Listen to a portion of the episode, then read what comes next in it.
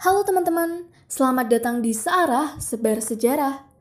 Kali ini kita akan membahas materi mengenai pemerintahan pada masa Republik Batav di Indonesia.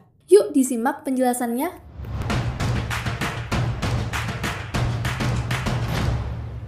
Setelah masa dominasi VOC berakhir di Indonesia, kemudian dilanjutkan dengan masa pemerintahan Republik Batav.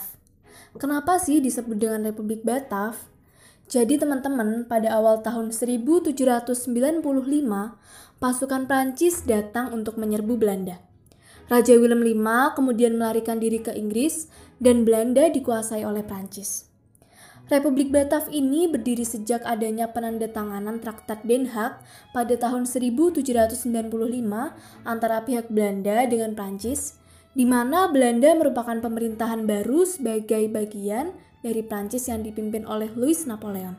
Nah, Louis Napoleon ini merupakan saudara dari Napoleon Bonaparte yang pada saat itu menjabat sebagai kaisar di Prancis. Raja Louis mendapat banyak laporan yang buruk terkait kondisi di Hindia Timur banyaknya kasus korupsi, masalah pertahanannya rapuh di Batavia, dan ketidaksiapan untuk menghadapi serangan dari Inggris. Untuk mengatasi masalah tersebut, Jawa harus dipimpin oleh seorang militer yang kuat guna mempertahankan Pulau Jawa dari serangan Inggris. Sehingga Raja Louis memerintahkan Herman Willem Dendels, yang pada saat itu terkenal karena mampu mengenyahkan kekuasaan dari Willem V. Dendels juga membantu tentara Prancis menghadapi Inggris di berbagai tempat di Eropa.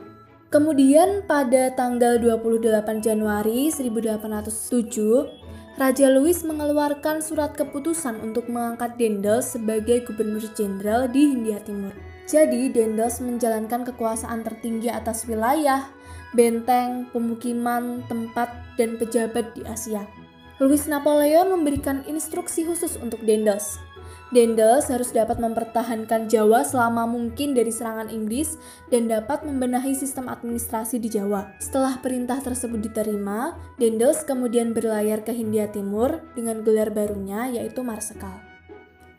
Setelah menempuh perjalanan selama 10 bulan, tepatnya pada tanggal 1 Januari tahun 1808, Dendels mendarat di Anyer didampingi oleh ajudannya tanpa memiliki surat-surat kepercayaan. Dendels kemudian menempuh jalur darat menuju Batavia, teman-teman. Jadi, Dendels menemui gubernur jenderal yang menjabat pada masa itu, yaitu Albertus Wies. Kemudian, Wies menyerahkan kekuasaannya pada Dendels tanggal 14 Januari tahun 1808.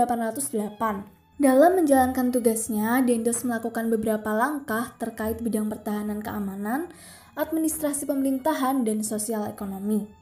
Dalam bidang pertahanan keamanan, Dendels membangun benteng-benteng pertahanan baru, membangun bengkel konstruksi senjata dan pabrik mesiu di Surabaya pada tahun 1808, membangun pangkalan angkatan laut di Anyer, Ujung Kulon, dan Manari, Jawa Timur, meningkatkan jumlah tentara dengan mengambil orang-orang pribumi karena pada waktu pergi ke Nusantara Dendels tidak membawa pasukan.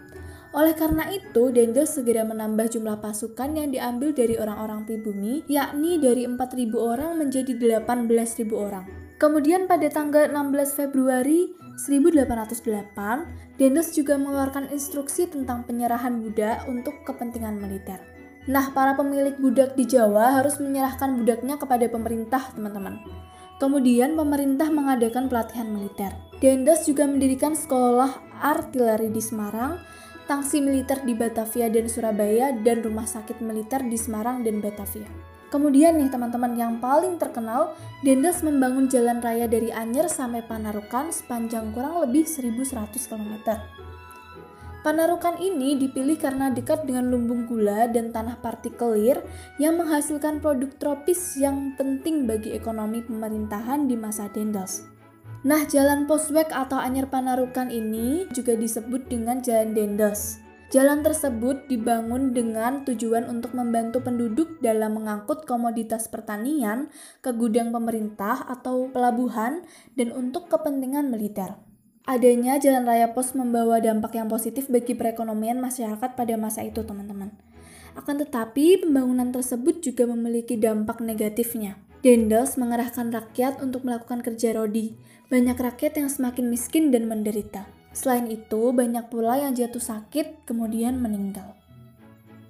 Yang kedua, mengenai bidang politik dan pemerintahan, Dendels melakukan campur tangan dan perubahan dalam tata cara dan adat istiadat di kerajaan-kerajaan di Jawa membatasi kekuasaan raja-raja di Jawa, membagi Pulau Jawa menjadi 23 wilayah yang dikenal dengan karesidenan, kemudian kedudukan bupati diubah menjadi pegawai pemerintahan kolonial yang digaji. Kemudian selanjutnya mengenai bidang peradilan, Dendels membentuk tiga jenis peradilan. Yang pertama mengenai peradilan untuk orang Eropa, kemudian peradilan untuk orang-orang timur asing, dan yang terakhir adalah peradilan untuk orang-orang pribumi. Nah, peradilan untuk kaum pribumi ini dibentuk di setiap prefektur, misalnya di Batavia, Surabaya, dan Semarang.